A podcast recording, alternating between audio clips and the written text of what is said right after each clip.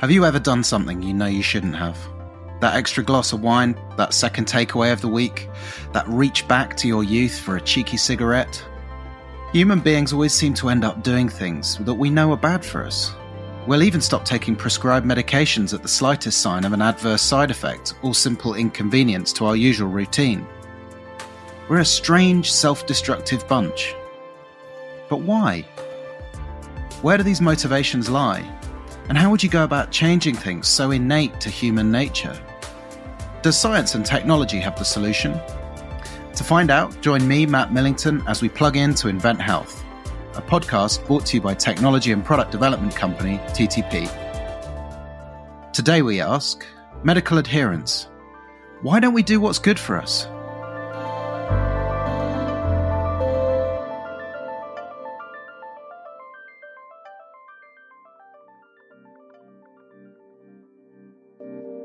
Welcome to Invent Health, a podcast about the future of health and technology.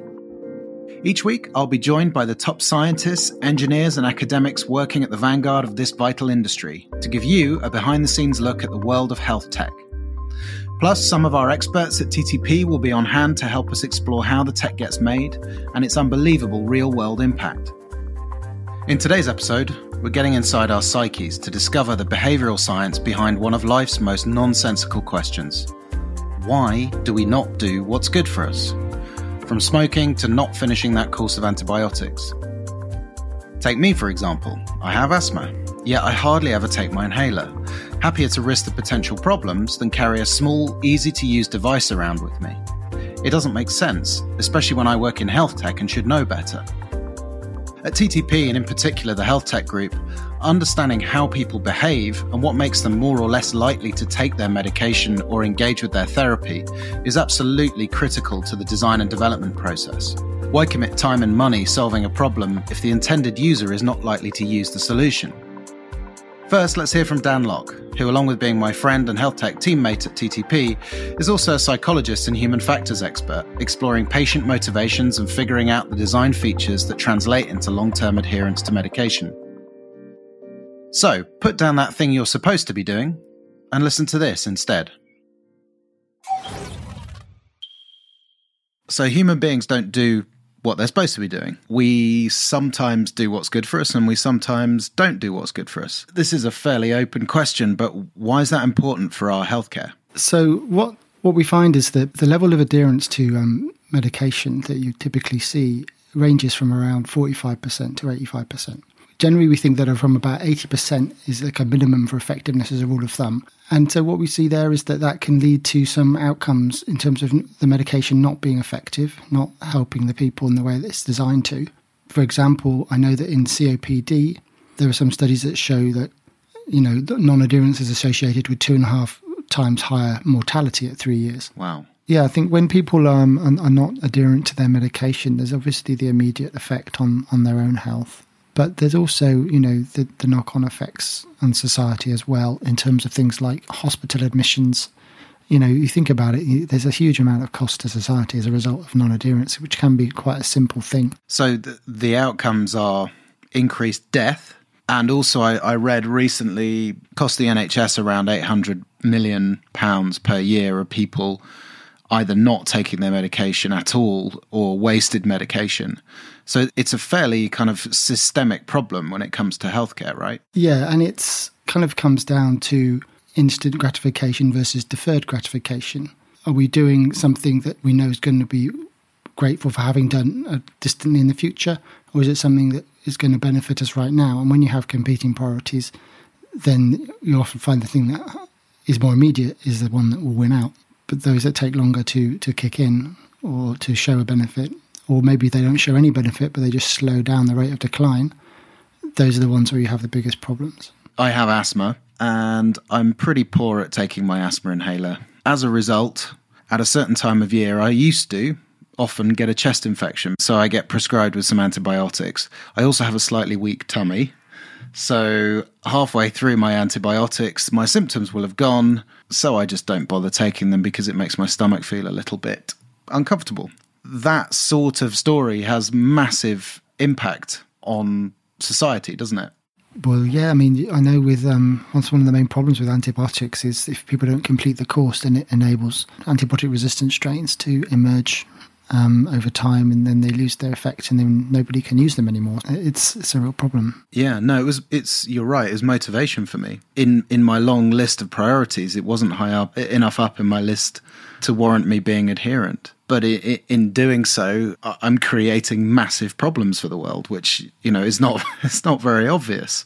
Uh, when I'm just innocently not taking my inhaler. I think potentially you are. Again, it's the the proximity of the consequence. You know, everyone wants the goal, and it's easy to do things that feel like you're moving towards it at no real cost to you. I think this internal consistency is a big thing, and self identity and what how people see themselves is a really big thing. So there there are much more complicated motivators going on here beyond just logic. If I take this drug, I won't die of this disease. I think that's a huge thing because there are multiple different things going on at any one time when someone's making a decision there's there's the practical, logical argument, which is you know this is going to be good for you, and that's all you really need to know.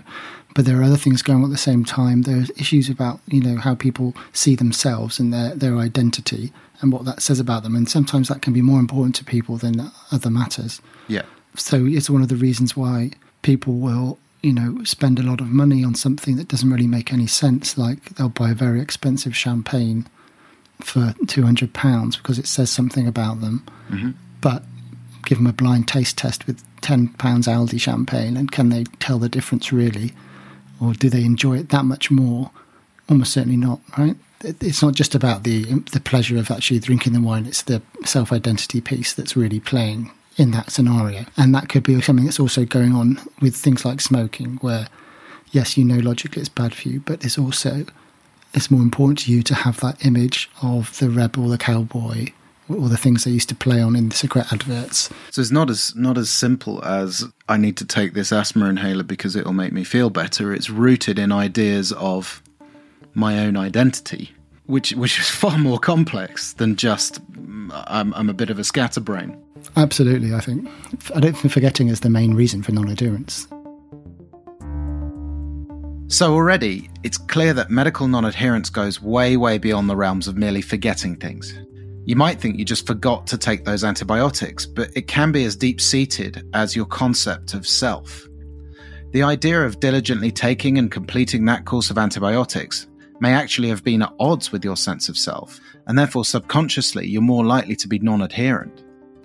As Dan explained, Understanding how we behave, make choices, and define ourselves is critical to how we design for health services. The performance of health services and institutions around the world are at the mercy of our own behavioral idiosyncrasies. Needless to say, it is a valuable and complex issue to solve. I wanted to find out some more about the why behind all this, about the academic research which is going into understanding medical non adherence. So I got in touch with Dr. Olga Perski, whose research is into exactly this. Olga is an interdisciplinary scientist working at the intersection of behavioral science and digital health. She's currently working on a postdoc at UCL in the Tobacco and Alcohol Research Group, and she's also an associate at the UCL Centre for Behavioral Change. Can you tell me a bit more about what you do? I work as a researcher, um, a postdoctoral researcher at University College London. So I've kind of got one foot um, in the Centre for Behaviour Change, and then I also work in the UCL Tobacco and Alcohol Research Group. Particular interest in using digital technologies, so websites, yeah. apps, wearables. Um, to deliver interventions mm-hmm. to support smoking cessation and alcohol reduction. So, you know, it's naughty to smoke. I know that. I used to smoke. I gave up many years ago, but it required some fairly serious commitment and a little bit of hypnosis actually in the end. Why do we do these things when we know inherently that this is not necessarily very good for you? Why do we do it? Yeah, so I, so I think that there's a number of factors that kind of just actually make it very very challenging. So first of all, I think it is important to emphasize our biology. We're obviously programmed to you know want to eat sweet and fatty foods and things like this. So it's kind of actually quite natural that when things are present in our environment, then we will crave those things and want those things. Most of our, you know, cities and societies are set up so kind of the environmental, you know, influences on our behavior actually make it incredibly hard to to do things that are good for us. And there there are social drivers as well uh, as well like the you know the term I'm a social smoker or I'm a social drinker implies that there's something else going on. Absolutely. So, yeah, different sorts of cues and social cues are obviously important. But then, if we think a little bit more closely at sort of what goes on under the hood, you know, we can consider things like uh, motivation. You know, social environment that we're in obviously feeds into the beliefs beliefs that we have about what's good uh, or what's healthy. Um, so if we're surrounded by lots of people who smoke or drink a lot of alcohol, then that will feed into to our kind of moment to moment motivation towards those behaviors as well. Yeah. So there's there's the evolutionary driver of if if this stuff's around, we're pre-programmed to want it, to engage with it. There's also the social driver. What about the environmental factors that make us do this? When it comes to environmental influences on on behavior, a lot of research showing that you know we're heavily impacted by the things surrounding us in our day-to-day lives. So for example if we live in close proximity to uh, to green spaces and parks then it's more conducive to um, physical activity for example. In cities where they're less dependent on cars for example that's also more conducive to uh, to physical activity. And then also, it tends to be socioeconomically patterned as well. So, obviously, in neighborhoods where less affluent people are able to afford uh, accommodation, that those areas might also be geographical regions that companies might target with shops or um, that kind of cue different behaviors like gambling or alcohol consumption or unhealthy foods. So it's a real real complex factor of things that Im- impacts behavior. Complex indeed. It already sounds like a web of different feelings and motivations driving this issue. So it seems we have a multi-dimensional balancing act happening. Good or bad behavior, or adherent to non adherent behavior, is not simply about making the right choice or forgetting to do the right thing. We're motivated to behave in a certain way, driven by our inherent idea of who we are and our quest to become who we want to be. Maslow refers to this concept as self actualization, the pinnacle of his famous hierarchy of needs model. But our motivations change when they come into contact with surrounding social and environmental factors. We need to understand the interplay of these forces if we want to create more patient adherent therapies. So we're we're operating at multiple different levels here, aren't we? There's the human emotional motivation. How do you go about understanding somebody's motivation to use an asthma inhaler or an EpiPen or a, whatever it is? To understand um, motivation, I think it's it's been studied for a long time. People have been trying to understand behavior, obviously for millennia. But I guess in terms of psychology, the first person to really look at behavior was, was Skinner who's one of the biggest sort of names in, in psychology after Freud. Mm. And in the 30s, he published a book about behaviorism that was very much taking the human as a black box that he didn't really care about too much. He was more interested in looking at the inputs and looking at the outputs. And it was his focus was all on conditioning and reinforcement and external factors. So, like Pavlov's dog, you ring a bell, the dog salivates because it associates it with dinner time. Mm-hmm. He sees behavior in a similar way to that, in the sense that if you punish someone for doing something, they won't. They're less likely to do it in future. If you reward something for someone for doing something, they're more likely to do it in future. And that's still a view held by a lot of people, and especially in things like education and, and things like that, where it can be quite prevalent. There are people out there that are trying to use similar strategies now to create better adherence in terms of punishing and rewarding people for their poor adherence by, you know, giving them free vouchers if they take their medication it doesn't really work in the long term. It doesn't change hearts and minds. It's only, it's something that only works as long as it's um, in place. So the the motivations are more complex than just logic. I guess we're getting into the world of, you know, we don't need to do things because it's going to keep us alive. But if we don't do it, it might say something about ourselves that we, for whatever reason, deem to be of more value than the risk that goes along with not taking the medication, for example. I mean, there's a lot of really interesting work that came out after the war where they were trying to understand why people went along with, with the Nazis, for example. Why were they obedient to that authority when they knew that they were doing the wrong thing? Mm. And all those kind of Zimbardo in prison experiments. There's a really famous one where I think it was Solomon Asch did a study where he got a group of five people in a room. The first four people were all kind of in on it. The last person was the real experiment subject. And the study was showing people, you know, a length of tube and asking them to compare with another one and say which one is longer and then after a certain amount of time, he would get everyone to say something one was longer when it clearly wasn't. But everyone would say it, and then eight out of ten times, the guy who was last in the in the crowd, who was the actual experimenter, would go along with what everyone said, even though he could see with his own eyes that wow. that wasn't the case. And, and it's like kind of stuff like that where you realise, you know, there's there's a lot of sort of um, there's a social element to to how people behave. It's not just driven by logic. It's about how they see themselves, how they want others to see them. I wanted to break down this idea of motivation even further and to take it out of the realm of academia and into the commercial world to find out what methodologies and techniques are being used to create products that patients actually want to use. So I called up Paul Upham. Paul is head of smart devices at Roche Genentech in San Francisco and has over 20 years of experience in medical technology and digital health R&D, including leading the development of the world's first prescription digital therapy for type 2 diabetes, Bluestar from Welldoc.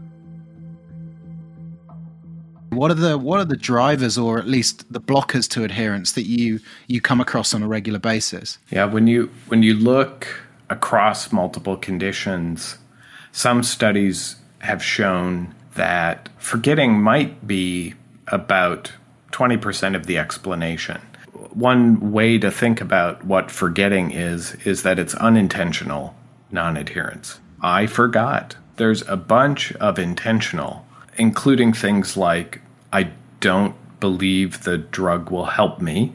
I don't trust my doctor is sometimes intermixed with that. I'm persistent, but I'm not adherent. And then there's a there's a couple of other unintentional types that we see, and those are often financial or logistics. So when you stack all of those reasons up, and, and you often find a mix of them in every single person, that drives you to that average of 50% non adherence.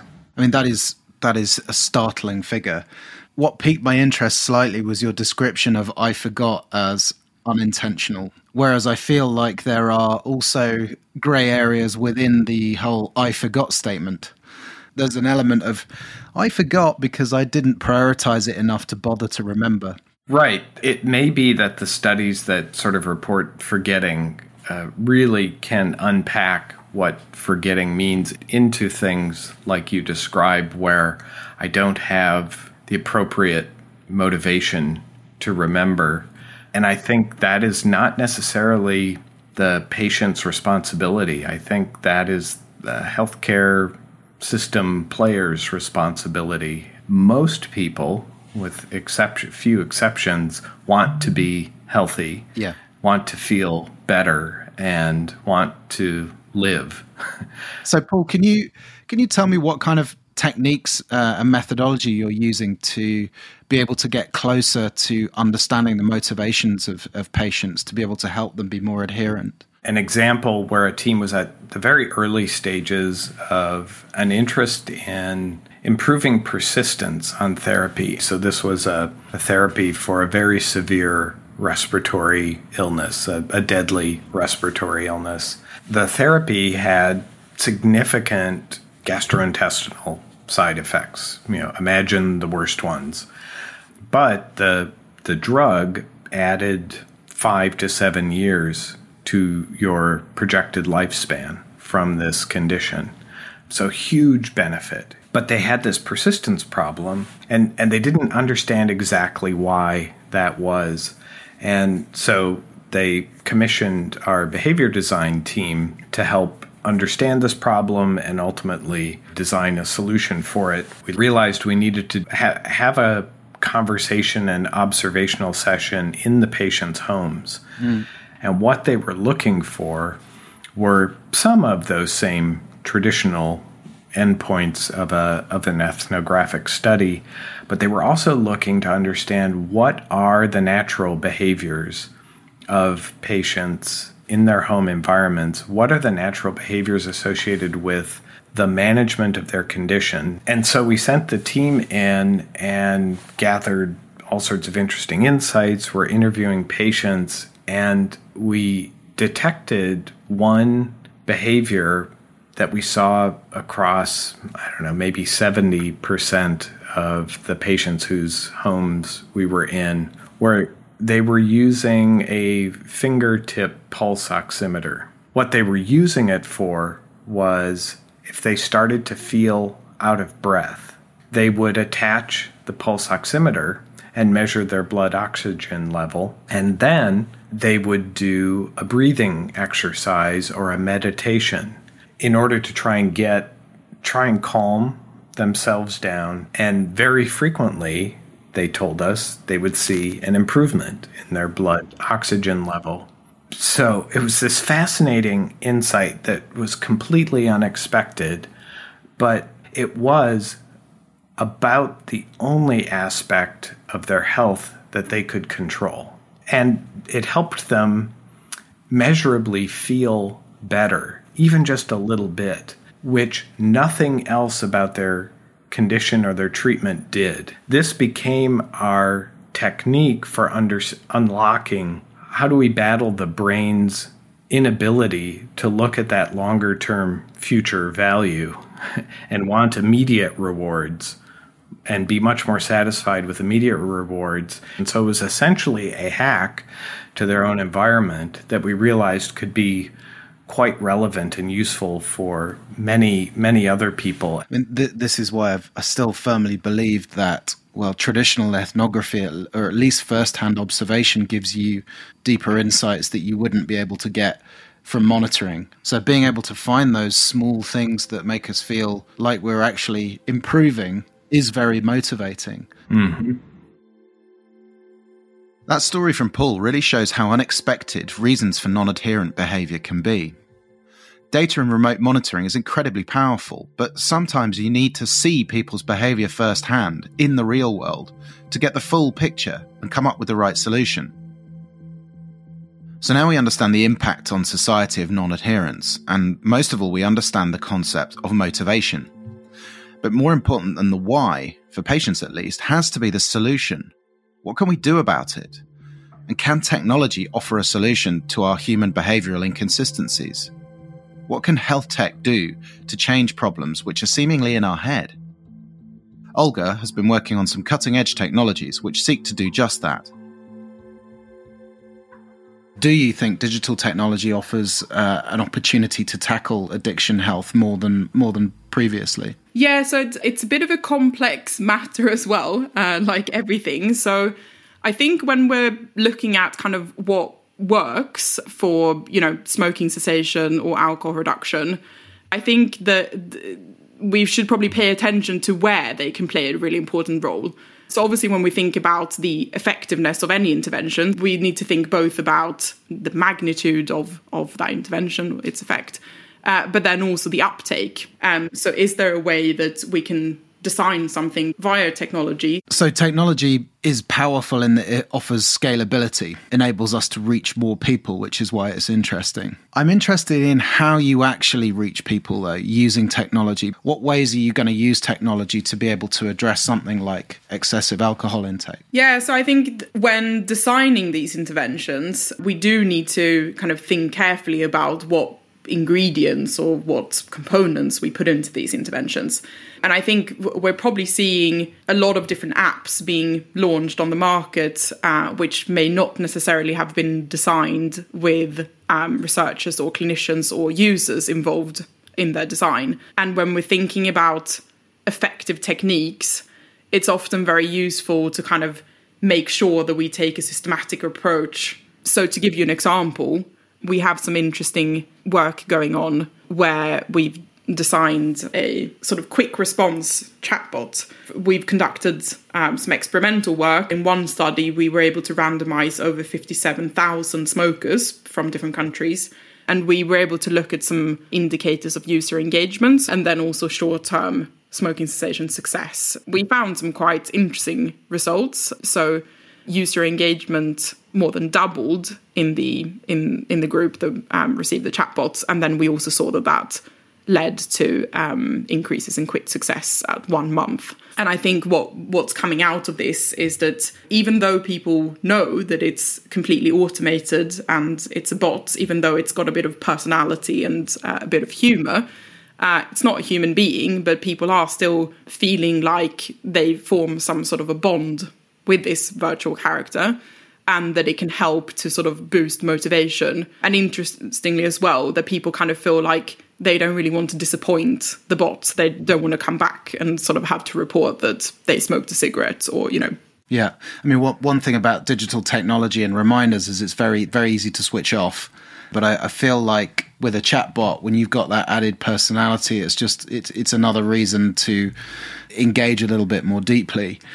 Have you experimented with customizing tone of voice and things based on the type of uh, type of user? So that yeah, I agree. This is a it's a very interesting approach for kind of taking something that is typically boring and making it more fun. Another thing that is quite interesting about sort of where things are probably going more and more is to be able to personalize a bit more on on the basis of the individual's responses. So ultimately, I think now we're at the phase where we need to think very carefully about how can we leverage all of this to actually sort of deliver on the promise of health technologies by making them uh, actually useful and usable for people rather than sort of something that is just annoying. I think it's interesting as well that a lot of it has probably grown out of behavioral areas where people typically think it's fun to track things being able to visualize one's performance might then provide even more motivation to sort of beat one's record or sustain a particular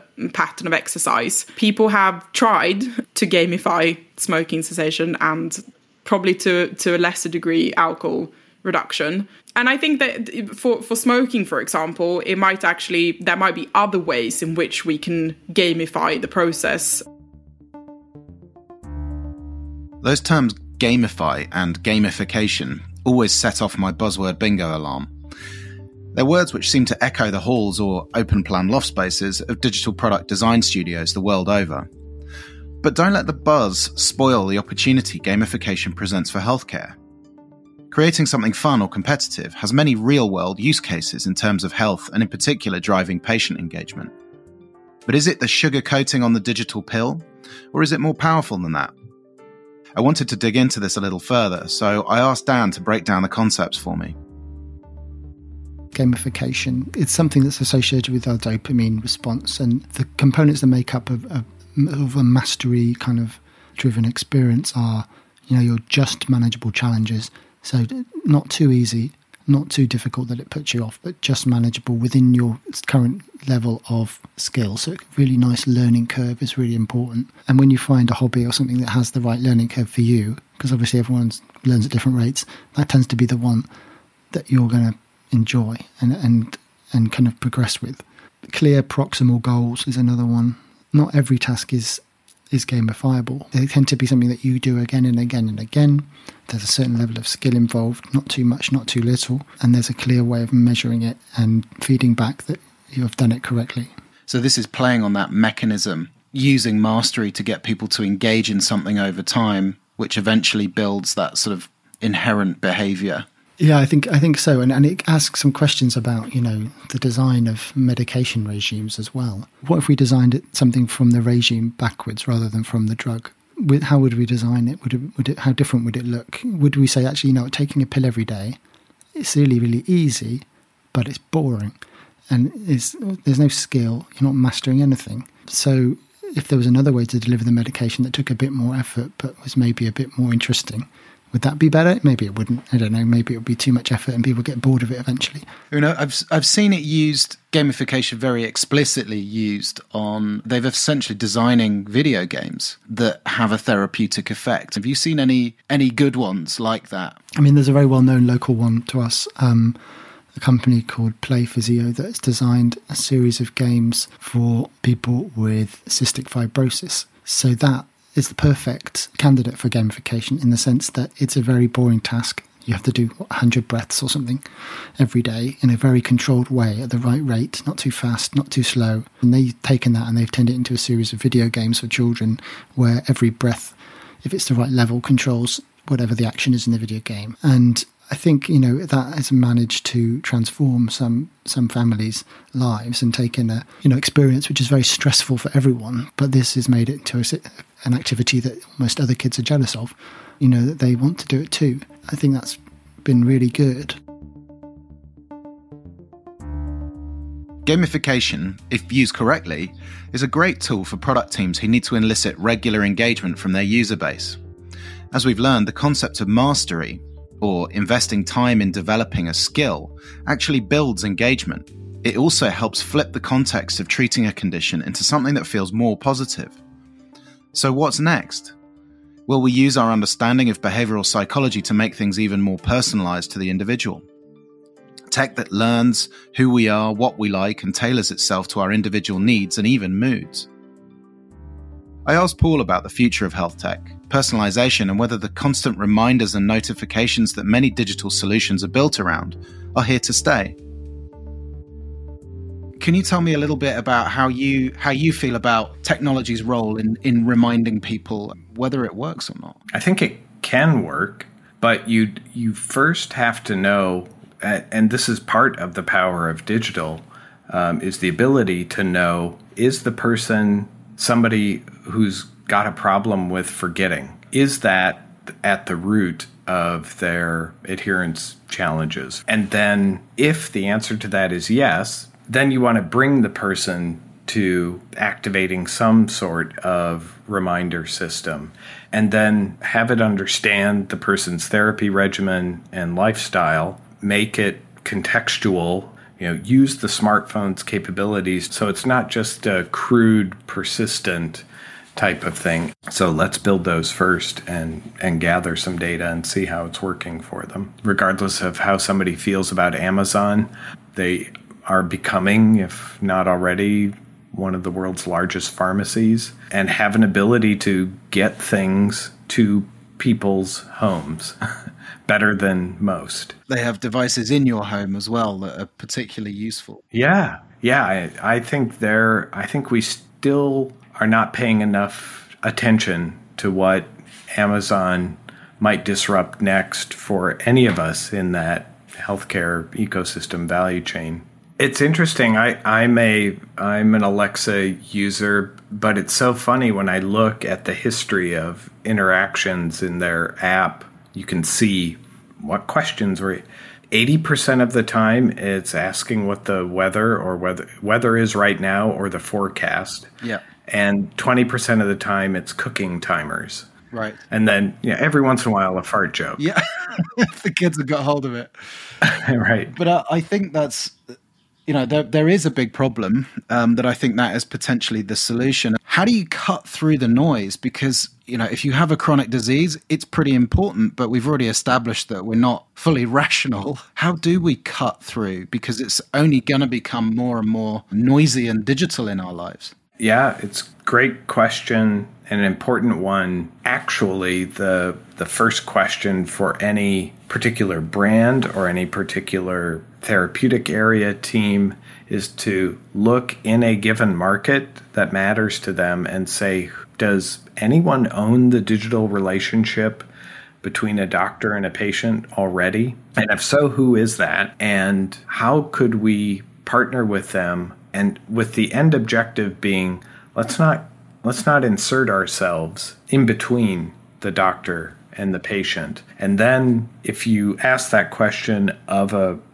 particular patient population in a particular market and you find there's nobody offering anything, then there's an opportunity to say, okay, how could we put together the right ecosystem that could support patients who have this disease because then what the patient is getting at the end of that of a project like that is something that addresses all those different areas. It addresses sort of core motivations about medication taking but it, it is part of an ecosystem that addresses the financial barriers. It's part of an ecosystem that addresses the logistical barriers.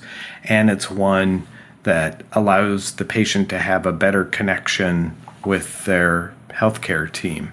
And, and it's those integrated solutions that are all sort of sharing the data appropriately, you know, with whichever parties in that ecosystem should have it for the benefit of the patient. Creating more integrated experiences is the holy grail for digital health solutions, and physical for that matter. By putting the patient front and center, we're able to personalize solutions and deliver reminders in ways that don't cause annoyance or present unnecessary burden, but are not so seamless and embedded that they're ignored or forgotten. My particular area that I'm very excited about is the ability to to better understand individuals and how they change over time and their circumstances change over time and how we can use that information to really tailor the support that we're providing to people. And what will that personalization do? It will empower people to be healthy, to want to do what they know they should, and to eventually actually do what's good for them. So, personalization is a powerful tool, and understanding motivations to adhere or not is paramount. You can't make someone do something, or at least not for a sustained period of time. You have to engage people as individuals on their terms, finding and leveraging their own personal motivations to promote more positive and healthier behaviors. It's about trying to give people back their autonomy and decision making, you know, treating them respect and making sure that they're fully aware of all the things that are going on in their lives that they, they value. That's all we got time for today. Thanks so much for listening, and to all our guests, Dan, Olga, and Paul, for demystifying the idea behind our self destructive tendencies. We'll be back next week, where we'll be looking into mental health to see whether it's the wellness industry or groundbreaking new health technology that will provide the solution to the mental health crisis. We'll see you then. Invent Health is a podcast from TTP. It's hosted by me, Matt Millington when I'm not doing podcasts, I'm also a strategic design consultant at TTP. It was written and produced by Harry Stott.